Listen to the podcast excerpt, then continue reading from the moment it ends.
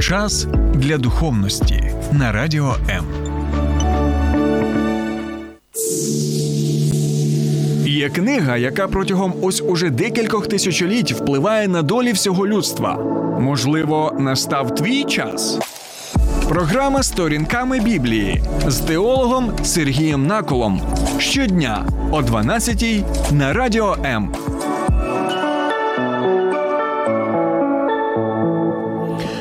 Вітаю, друзі! Уявіть собі наступну ситуацію. До вас з'являється Бог і пропонує вам наступну угоду. Він знищує усе людство на усій планеті Земля, бо ми знаємо, що усе людство грішне, і Бог каже: дивись, усе.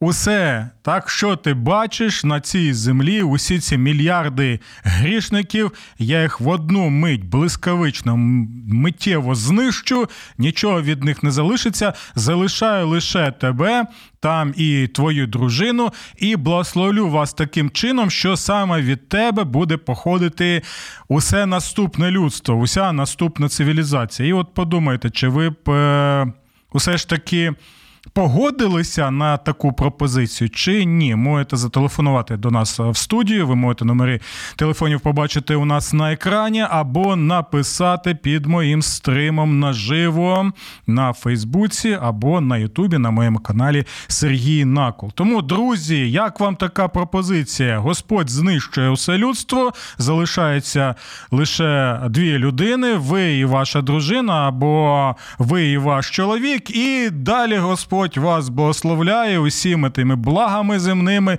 які тільки можуть бути, щоб ви лише залишилися е, на.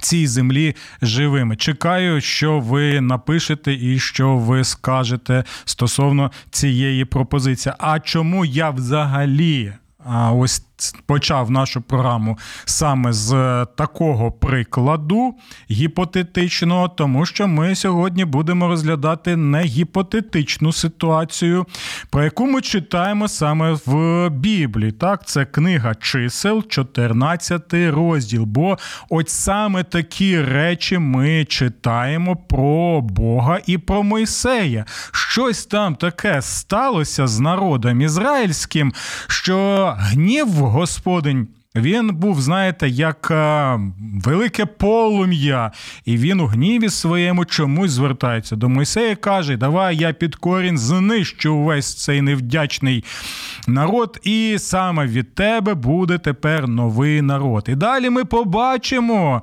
як відповідає сам пророк Мойсей стосовно цієї пропозиції Бога, що він саме сказав, і це доволі важливо, тому що тема, яку ми сьогодні з вами розглядаємо протягом цієї програми, в назва її що таке заступницька молитва. Так, що таке заступницька молитва? Ми сьогодні на основі цього 14-го розділу книги чисел дізнаємося, як саме Мойсей молився цією важливою заступницькою молитвою. І як це робив, наприклад, Авраам у свій час. Чому вона настільки важлива? І як вона нам взагалі може допомогти зрозуміти слова Ісуса на Христі відомі, пам'ятаєте? Отче, прости їм, бо не розуміють, що роблять. А також слова мученика першого християнського диякона Стефана, коли його побивали камінням. Пам'ятаєте, він доволі цікаві також слова каже, звертаючись до Бога в молитві: Господи, не постав їм, тобто цим людям, за гріх. Добре, я дякую за те, що ви з нами. Долучайтеся до нашого прямого етеру. І перед тим як ми почнемо розглядати 14 розділ книги чисел, ми зробимо невеличку паузу, після якої і почнемо розглядати цю важливу тему. Долучайся до Радіо М у соціальних мережах: YouTube канал, Facebook сторінка, TikTok, Радіо М, Телеграм, Інстаграм, Радіо М.Ю.А. а також наш сайт radio.m.ua. Радіо М завжди поруч. Ну що, друзі, що ж таке заступницька молитва і як Мойсей молився заступницькою молитвою? Давайте Прочитаємо, що ж там за такі трагічні події сталися, що у Бога був саме такий гнів на ізраїльський народ. І ми читаємо, що вся громада збунтувалась і підняла крик. Народ голосив і плакав усю ту ніч. Усі ізраїльські нащадки нарікали на Мойсея та Аарона. Уся громада дорікала їм краще б ми повмирали в єгипетському краї або в цій пустелі. О, якби ж ми там повмирали. Що ж таке? Що ж там, друзі, трапилося? Чому саме така реакція? Так? Чому саме вони починають волати саме таким чином? І в попередньому розділі ми бачимо, що вони почали лякатися. Чого людей, які перебували в землі, так яку Бог обіцяв їм подарувати. Це доволі важливий момент. І я нагадую, що той Бог, який дав їм обіцянку надати їм ось цю землю благословенну, так це саме той Бог був, який неймовірним чином, надприроднім чином визволив їх з під чого? З під пригноблення фараона єгипетського. А я нагадую, що фараон єгипетський це. Був правитель номер один тогочасного світу, і в нього була не друга армія світу, до речі, а перша армія світу. Це була просто неймовірно потужна сила. Це була наддержава свого часу, і навіть думати не можна було про те, що якісь там ось лузери, так, народ, який рабами був вже протягом сотень і сотень років, так він якимось чином зможе вийти з цього стану пригноблення. Це було неможливо. Ніхто б не міг би в це повірити. Я знову нагадую, це була наддержава з першим правителем світу. І з першою армією світу, і з найпотужнішою репресивною системою, яку можна тільки собі уявити. Але незважаючи на це, Бог показав, що ну, вибачте, фараон це це ну, звичайно круто, як то кажуть у нас в народі. Але ну знаєте, Бог якось е, більш могутніший, ніж фараон. І Це, до речі, нагадування і усім сучасним фараонам. Фараони. В очах Божих ви, ну, вибачте, ви ніхто, ви порох земний, як і всі інші люди. І знову і знову пам'ятаєте, що сталося з фараоном. Нагадую, що кожного фараона минулого, сучасного, майбутнього, не дай Боже, саме що очікує доля ось того фараона. Вас очікує ваше власне Червоне море. Від суду Божого жодним чином ти не зможеш втекти. Подобається вам це, не подобається. Так ось чому проблема була? Люди почали чомусь покладати надію не на Бога, який конкретно так гарантував, що як я вас визволив з єгипетського краю, так я вам надам і край ось цю землю, яку я вам обіцяв. Це моя гарантія. А люди, бачите, коли стикнулися з різноманітними обставинами свого життя, вони почали. Реагувати можна сказати неадекватно, коли е, вони зрозуміли, що ага, що Бог за них усе робити не буде. Ось в чому проблема, так? Це знаєте, як було і е, в 91-му році, коли українці проголосували за те, щоб Україна була суверенною державою, так, і ми думали, що ось нам звалилося як манна з неба ця незалежність, так, цей суверенітет, оця країна, все це в нас є. І е, хай хай так воно буде, як воно і буде. Хоча ми розуміємо, усвідомлюємо, що кожен потріб, кожному потрібно докладати зусиль для цього так як ми це зараз робимо, і під час війни з державою-агресоркою Російською Федерацією. І ми також знаємо, от до речі, коли ми особливо читаємо ці слова, уся громада дорікала їм. Так, краще б ми повмирали в єгипетському краї або в цій пустелі, а якби ми повмирали.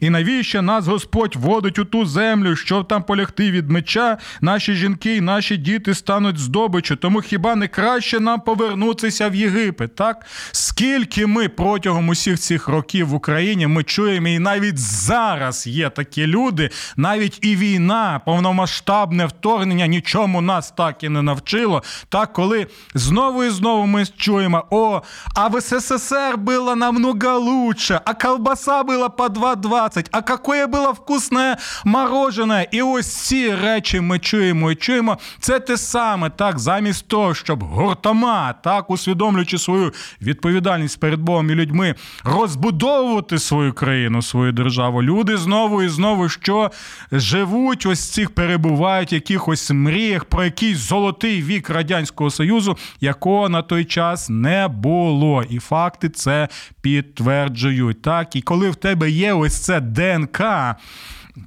під назвою Ковбаса по 2,20, так, або какое вкусне було мороженое, от, то це доволі, це доволі така небезпечна ситуація. Чому? Тому що те саме ми бачимо саме в 14 розділу саме книги чисел. Так, люди почали покладатися не на обіцянку Божу, так, а почали думати, що о, якщо в цьому краї, який нам потрібно, яким, який нам потрібно зайти, ось е, стільки там народів, так, і вони озброєні, то краще тоді не чіпати їх, краще взагалі триматися на відстані, краще взагалі повернутися до стану робів. Тобто, уявіть ту ситуацію, людина.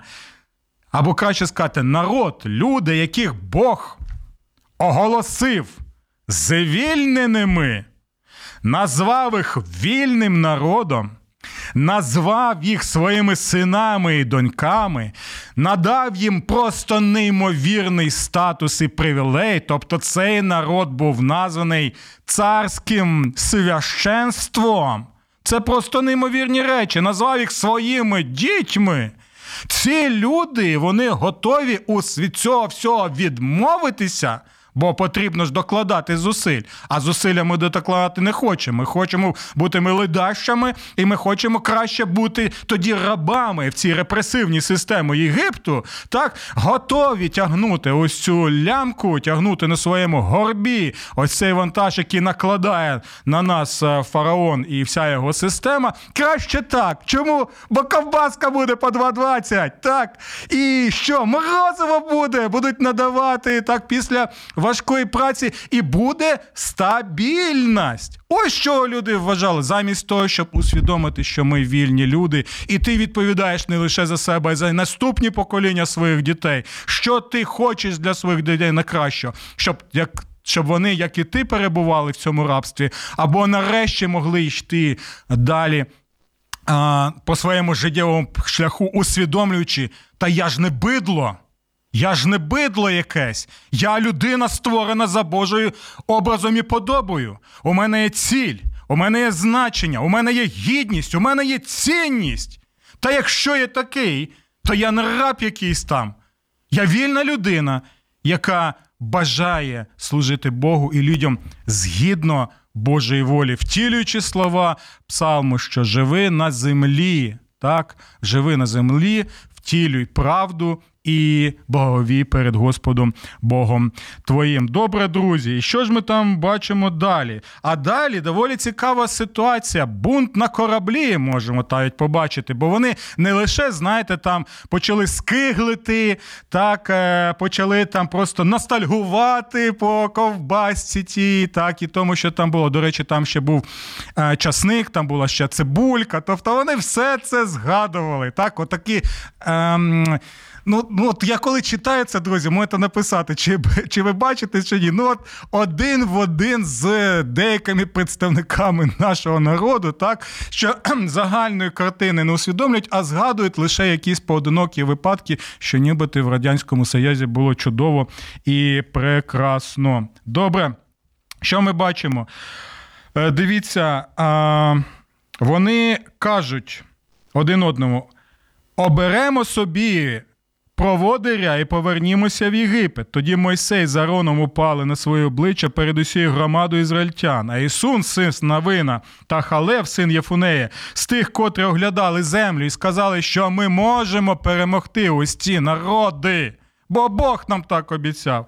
Роздерли на собі одяг. Тобто, це вже, знаєте, була форма, найвища форма відчаю, яку можна лише було собі уявити, і горя, яке відчували люди на той час, от коли вони бачили, що з народом коїться, що ось е, ося ця маса народу, яку вивели з Єгипту, але Єгипет так і залишався в їх голові. От, от так чинять такі речі. До речі, то також доволі важливий момент, друзі. Побачили? Я згадую слова однієї людини, який писав наступне: історію звершує не більшість, історію звершує не більшість, а активна. Вмотивована меншість. Якщо ви будете очікувати, що а, всі повинні так все це усвідомлювати і бути свідомими, ви ніколи цього не дочекаєтеся. Ми знову і знову в історії бачимо, що будь-який народ, будь-яке суспільство, воно складається так з людей, які пасивні, яким не все так однозначно, так які а, готові так за будь-яких умов пристосовуватися, лише б мене чи не чіпали, щоб я залишався от своїй бульбашці такі, ви мене не чіпайте, я вас не буду чіпати. так, Як е, пам'ятаєте, весіллям в е, Малинівці фільм був такий радянський.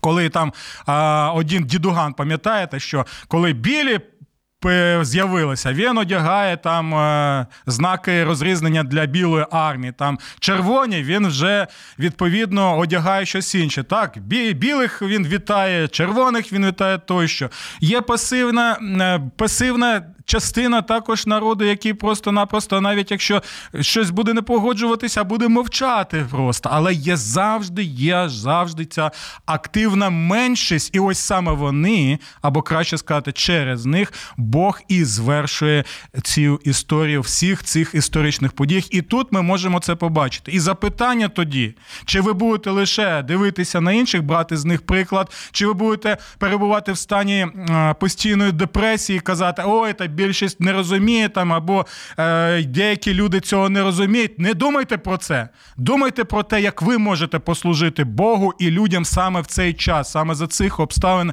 тут і зараз, але керуючись саме Богом, Божим Словом. Чи ви бажаєте бути Божим знаряддям в Божих руках, щоб звершувати Божу волю на користь своєму народу, на користь тим людям, які вас оточують, так знаючи, що це до вподоби саме моєму Господу і Спасителю Ісусові Христову? Добре, друзі, це от такі речі, які я не міг, так на які я не міг не звернути увагу. От і ось ми трошечки вже і підходимо саме до розуміння заступницької молитви. Так, чому? Тому що читаємо далі. Вони а, і звернулися до всіх громади ізраїльських нащадків з такими словами: край, який ми пройшли, щоб його оглянути, є дуже дуже доброю землею. Так, якщо вже Господь виявив до них прихильність, то і введе нас в цю землю. Він дасть її нам землю, що тече молоком і медом. Так, Ісус, син Навина, він каже ці слова, бо для нього важливо було що Бог і його обіцянка, Бог і його гарантія. Чи є Бог і його обіцянка, його гарантії для нас зараз цей час важливими? Чи вони мотивують нас, чи вони надають нам сили чи та наснаги саме за цих обставин? Бо я нагадую, ми читаємо не просто історію, яка сталася тоді колись. Ми читаємо цю історію і в ній бачимо себе самих в наших нових умовах і обставинах життя. Люди не змінюються, змінюються, можливо, обставини, але що незмінне саме Бог і його непорушні обіцянки. Друзі, знову і знову пам'ятайте про це. Лише так і ніяк інакше. Так, і далі що? Він каже: але не ставайте бунтівниками проти Господа. Тож не бійтеся людей того краю, бо він для вас, для нас пожива, адже їхній захист відійшов від них, а з нами Господь. Не бійтеся їх. Так, і оце вираз Бог з нами. Це принцип, який який ми читаємо в Новому Завіті в Євангелії від Матфія. Принцип Еммануїл. Бог з нами. Тому що Господь Ісус Христос Він дає яку гарантію, коли на небеса Він вже повертався, так, щоб царювати І він зараз царює. І ось я з вами, з ким з вами? З тими, хто надію покладає на нього. І ось я з вами в усі дні аж до кінця віку. Почули ці слова? Це гарантія Ісуса Христа. Він зараз з усіма тими, хто з ним покладається на нього, і це непорушно. Щодня просинаєтесь, кажете: Господь, ти зі мною в усі дні до спокон віку. Так було, так є і так буде, бо Божа обіцянка не порушна. Не бійтеся їх. Проте, і давайте подивимося, так? А коли ти кажеш правду, коли ти посилаєшся на Бога, і таке відчуття, що як об стінку горохом, що не кажи, ось нот, нот не не може дійти до людей, от що б ти не робив. так? І ми читаємо. Проте, а, мабуть, всі покаялися, все чудово. Ага, як там. Проте вся громада закричала: побити їх камінням. А, неймовірно, друзі. Побити їх камінням. Розіпни його, розіпни, як Ісуса Христа. Побийте його камінням, як першого мученика Стефана в книзі дій. Рота їм заткнемо, так, щоб не казали ці речі, бо хочемо жити своїм пихом. Ось те саме і тут. Проти вся громада закричала побити їх камінням. У цю мить у наметі свідчення всім ізраїльтянам об'явилася слава Господня. І Господь сказав Мойсеї. Ось тут ми зараз, друзі, підходимо до кульмінації цієї розповіді, та коли ми її можемо побачити ось приклад заступницької молитви. Господь каже Мойсеєві, доки цей народ зневажатиме мене, до яких пір не довірятимуть мені, незважаючи на всі ознаки які я вчинив серед них, доки ми не будемо звертатися до Ісуса Христа, хоча Він надав усі ознаки, що Він Спаситель світу, що ще потрібно зробити, друзі мої, щоб усвідомити і зрозуміти лише Христос надія людства, лише Христос надія нашої країни, нашого народу, лише Він є нашим викупителем, лише Він є нашим Господом. Усі свідчення вже тисячі років про нього щоб ми лише не вернулися, слухалися Господа, зверталися до нього в молитві і читали слово Його, як ми це робимо саме і в цій програмі. І дивіться далі: уражу їх смертельною хворобою і позбавлю їх спадщині. Страшні слова. А тебе, і ослухайте уважно, а тебе, Мойсею, учиню великим народом, численнішим, ніж цей. Тобто Бог пропонує наступне: я знищую нарешті цей народ але від тебе буде походити новий народ, і я благословлю тебе. І що відповідає Мойсей? Може, Мойсей каже: Так, Господи, нарешті, так, знищи всіх, вони мене вже дістали, бо в інших текстах святого Писання ми бачимо, що вони настільки вже остогидли Мойсеєві, вже настільки оце їх скиглення так постійно, вже внутрішньо йому зайшло в душу, що він не міг вже. Він навіть готовий був, щоб казати: Господи, все, забери мене. Пам'ятаєте, як Іль, про Ілля казав: Господи, все, забери мене, краще я помру, ніж мати справу з усім цим народом із тим, що відбувається. Але ми бачимо, що відповідає Мойсей. Але Мойсей сказав Господу: Господи, почують єгиптяни, з поміж яких ти своєю силою вивів цей народ і скажуть тим, що живуть на цій землі, які також чули, що ти є Господом для цього народу, оскільки ти, Господи, зав'ятимешся йому віч навіч. Твоя хмара стоїть над ними, і ти йдеш перед ними в хмарному стовпі в день та в стовпі вогню вночі. Якщо ти вигубиш цей народ як одну людину, то народу, які чули вістку про тебе, скажуть, розповідаючи, оскільки Господь не зміг увести цей народ у землю, яку склятво їм пообіцяв, та знищив їх в пустелі. Тож тепер нехай прославляться Твоя сила, Господи, про яку ти сказав, говорячи, Господь довготерпеливий і дуже милосердний, прощає беззаконня і переступ, хоча й жодним чином не залишає безкарним вино, віддаючи за беззаконня батьків дітям до третього, четвертого покоління. Тож прости, будь ласка, гріх цьому народові згідно з великим твоїм милосердям, як ти прощав цьому народові від Єгипту і аж дотепер. Ось це і є приклад заступницької молитви. Тобто цей народ може вже а, так, е, як то кажуть, у нас в народі дістати тебе, так, вже розтогидло все це, але у тобі залишається ось це, знаєте, насіння, насіння, коли ти любиш свій народ, коли ти вболіваєш за свій народ, і коли ти стаєш між цим народом, так, і між Богом, і благаєш, що Господи, прости їм їх гріх. Так, не роби цього. І далі, друзі, оце доволі важливий момент, особливо для того, щоб ми могли е, зрозуміти слова Господа. Господа Ісуса Христа на Христі і слова ще першого мученика Стефана, ми бачимо наступні Божі кроки.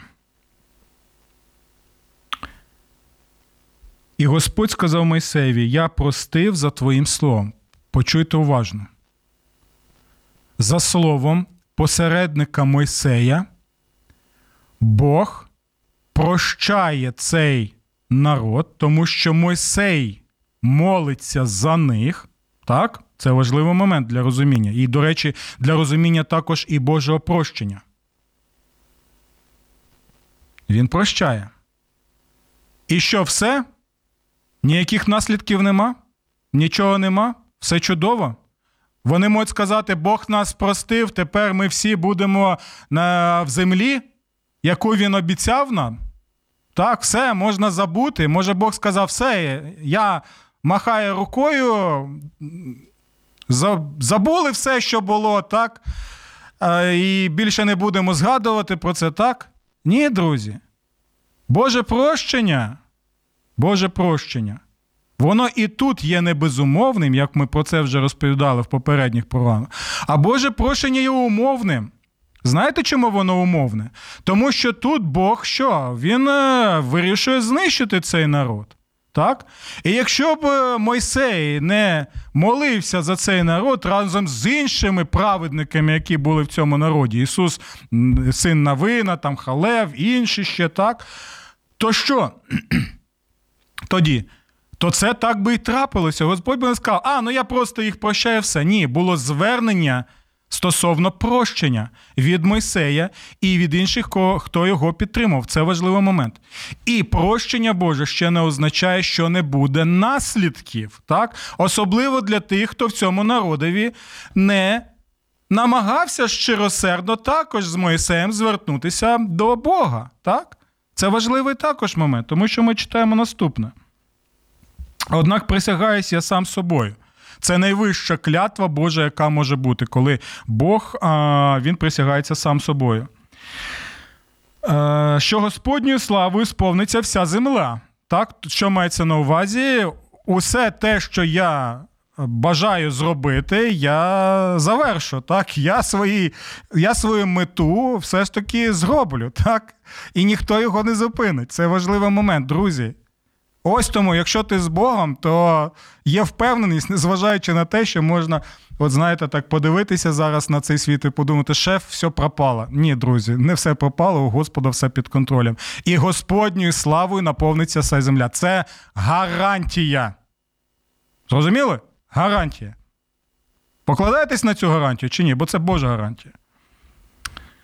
Проте всі люди, які бачили мою славу і мої ознаки, які я вчинив у Єгипті в пустелі, та випробували мене ось уже в десятий раз і не послухалися мого голосу.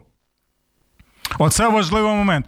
Чи слухали вони Божий голос, чи вони слухали, що голоси інших народів один одного так жили за своїм пихом і слухали самі себе? Чи ми слухаємо Божий голос? Бо найважливіше в Божому слові це що? Шма. Шма, шма, що таке шма? Слухай, слухай, слухай. Кого слухай? Бога слухай того, бо Він бажає тобі що? Бо Він бажає тобі благословення. Він створив тебе для благословення, не для прокляття. Усе людство в Адамові Єві він створив для чого? Для життя і життя повноформатного за своїм задумом першим. Але наш гріх усе спотворив. І вигрібаємо ми за це. І Бог також вигрібає, як у нас кажуть народі, за нас, хоча не повинен був це робити. Він не просто знищити всіх і сказати, а навіщо мені ці грішники? Навіщо мені все це потрібно?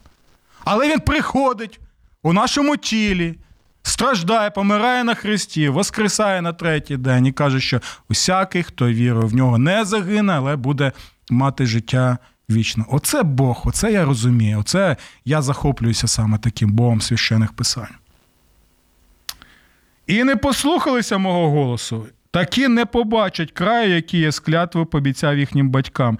Жоден з тих, хто зневажав мене, не побачить його. Лише халев мій раб, оскільки в нього був інший дух, і він цілковито підкорився мені. То я веду його в край, в який він уже ходив, і його потомство успадкує його. Бачите, друзі? Прощення Боже в даному випадку, навіть тоді, коли є заступницька молитва, вона важлива, вона подужна. Тому що чому? Тому що Мойсей стоїть в цьому проломі, Мойсей стоїть між народом і між Господом, так? І він благає, не знищуй увесь цей народ. І Господь дає надію, дає свою гарантію саме завдяки цій заступницькій молитві. А, молитві. Але наслідки ми також бачимо для тих, хто залишається з серцем з камені, хто не звертається до Господа, хто так і продовжує запекло вперто перебувати саме в своїх гріхах. Та переступах. І е, дивіться, це не єдина, це знаєте, така класична Заступницька молитва, і в ній ми, звичайно, бачимо заступницьку молитву кого? Звичайно, Господа Ісуса Христа. І це гарантія знову, згідно листа до євреїв. Це просто неймовірний лист. Е, рекомендую вам сьогодні його перечитати. І ми бачимо, що Господь Ісус є саме тим первосвящеником. Зараз Він на небесах знаходиться, так і що? Він також, як. Як первосвященник стоїть перед Отцем Небесним, так і що? І він е, заступницькою молитвою звертається до нього, так, особливо за свій народ, коли у нас є гріхи, переступи, але ми звертаємося до нього, усвідомлюємо їх, як пише в першому листі Йоанн, так, е, апостол про це, що якщо сповідуємо гріхи наші, то він вірний і праведний, прощає нам гріхи наші. Так, то також умова. Прощає нам гріхи наші коли? Коли ми свої гріхи визнаємо. Прощаємо гріхи наші і визволяє від нас, визволяє нас від усякої неправди. Оце також доволі важливий момент. Але дивіться, ми можемо згадати також заступницьку молитву і. Нашого праотця вірі Авраама. Пам'ятаєте, коли Господь сказав: Я знищу Содом і Гомору. Я знищу нарешті цю цивілізацію, яка зажерлася, яка характеризується насиллям, яка характеризується пригнобленням, яка характеризується також чим а, сексуальними різноманітними збоченнями, які є наслідком саме системи пригноблення, бо вони що робили? Вони як то. Кажуть, казали в Радянському Союзі російською мовою опускали людей в буквальному сенсі і в переносному сенсі. Господь каже: Я знищу нарешті ці цивілізації. І ми бачимо, що Авраам він починає також звертатися до Господа як заступник, і починає що? Починає ось ось те, що приписують і зараз єврейському народові. Так, от Авраам, от такий типовий представник, і ми повинні бути такими, так благати за свій народ також. Пам'ятаєте, він починає, Господи, а там, е, якщо 50 праведників, Господь каже, та нема там 50 праведників, ну, ну може 40, та нема, ну може там 20, та нема, 10 нема, ну хоча б хоч, хоч, хоч, хоч трошки. Ні, нема, нема, нема і нема. Але ми бачимо зараз серце Авраама, так, яке в усій повноті втілюється, звичайно, в Господі Ісусові Христові. Дивіться. Авраам також звертається до Господа, так, щоб е, він усе ж таки не знищував ці народи, хоча там е, там цивілізація була ого, там ну, такі речі коїлися, що нам зараз е, доволі гидко навіть про це читати. Особливо про те насилля, яке там відбувалося так, панівних класів над е, тими, над тими, хто був рабами, яких експлуатували, яких використовували для власних зажерливих е, цілей. І дивіться, доволі важливий момент. Бог каже: ні. Ні. Ні. Я знищу. Але дивіться, є і відповідь на цю заступницьку молитву Авраама. Знаєте яка? Відповідь саме в тому що Лот, праведник Лот, як ми читаємо вже в Євангелії, так, його сам Господь називає праведником, що він і його сім'я що? Вони отримали від Бога е, милосердного Бога що? Можливість усе ж таки втекти. Тобто Господь вірний, бо суддя усієї землі не може чинити неправедно. Так, і ми бачимо, що відповідь на це є. Але в цьому випадку можемо побачити наступне про дружину Лота. Так, дивіться, Бог милосердний, Бог надає можливість вийти звідти. Але якщо ти знову і знову споглядаєш туди, так що ностальгічні такі в тебе спогади, ти хочеш повернутися туди, то е, можливо ми можемо перетворитися і на соляний стоп, як це сталося, на жаль, з дружиною Лота. Тому от також приклад такої заступницької молитви, що Бог не автоматично не відповідає і не каже: А, ну добре, все, я прощаю, ти помолився, все таки буде добре. Ні, молитва завжди дієва. Так, заступницька молитва завжди діє, але за всіх тих, хто приєднується до цієї молитви рано чи пізно, і ми це ще побачимо. Тому що ми от зараз підходимо ще до слів Господа Ісуса Христа на Христі, Отче, прости їм, бо не розуміють, що роблять, і багато думають, що це саме. Він звертається до Отця Небесного про безумовне прощення. Але проблема в тому, що ми не бачимо того, що Бог безумовно всіх, хто оточував тоді Господа Ісуса Христа, сказав, простив і все. Особливо ми бачимо на прикладі кого? Двох розбійників. Так? Кому Господь сказав з них? а, Сьогодні ж будеш зі мною в раю. Чи він сказав це двом розбійникам? Ніц. Ніт, друзі. Чому саме? Він ж молився, прости їх, бо не розуміють, що роблять. І тут важливий момент, що не розуміють. Потрібен такий момент, щоб вони усвідомили, а ось що сталося! Ось то перед нами. Але що ми бачимо? Один так з усіма іншими продовжує так знущатися над Ісусом, а, от, блюзністом займатися е, стосовно Ісуса, але інший каже: А, пом'яни мене, Господи, згадай мене, Господи, у своїй царстві. Я заслуговую те, що зробив. Так, я заслуговую на цю кару, але тепер я розумію, хто переді мною. І лише цій людині Господь каже, що ти будеш зі мною в раю. Оця людина може отримати Боже прощення, умова яка саме усвідомлення свого гріха, покаяння, навернення, і тоді Господь гарантує, так, ти отримуєш моє прощення. Коли ти продовжуєш робити як усі інші, то не чекай Божого прощення, бо прощення, воно умовне. Це важливий момент незважаючи на те, що Господь молився на Христі такою ж заступницькою молитвою, як молився Мойсей у свій час. І ще важливий момент, пам'ятаєте, там декілька категорій було людей. Навколо Христа, так там був натовп людей. А далі ми бачимо, що ми бачимо також е, римських солдат.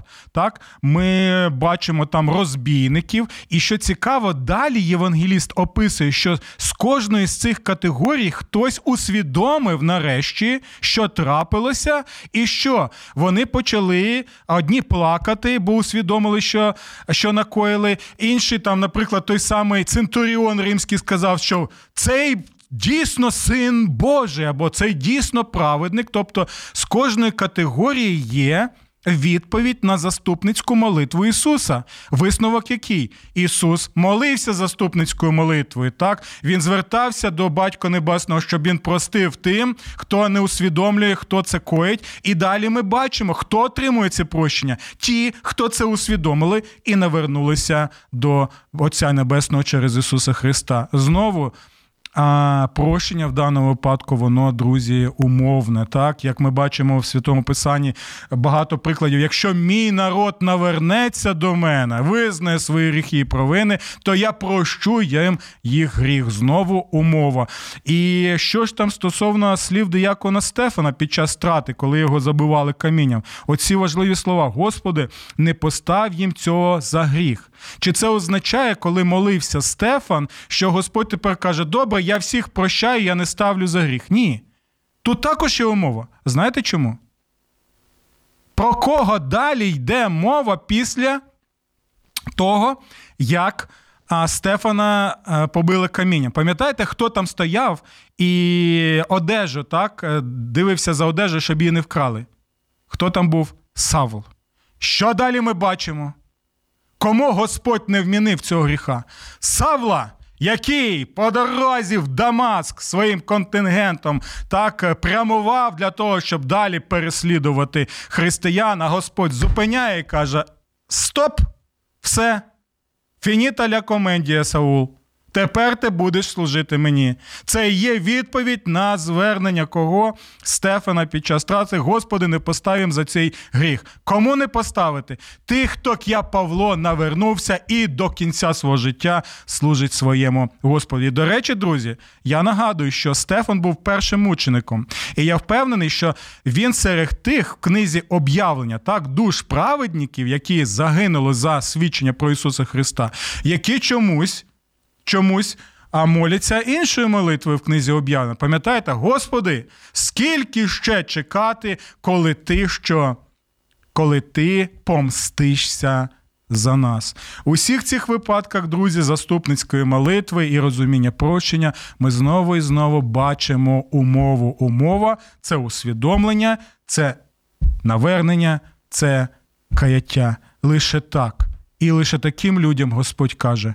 Так, те, що ми читаємо знову в першому листі Йоанна.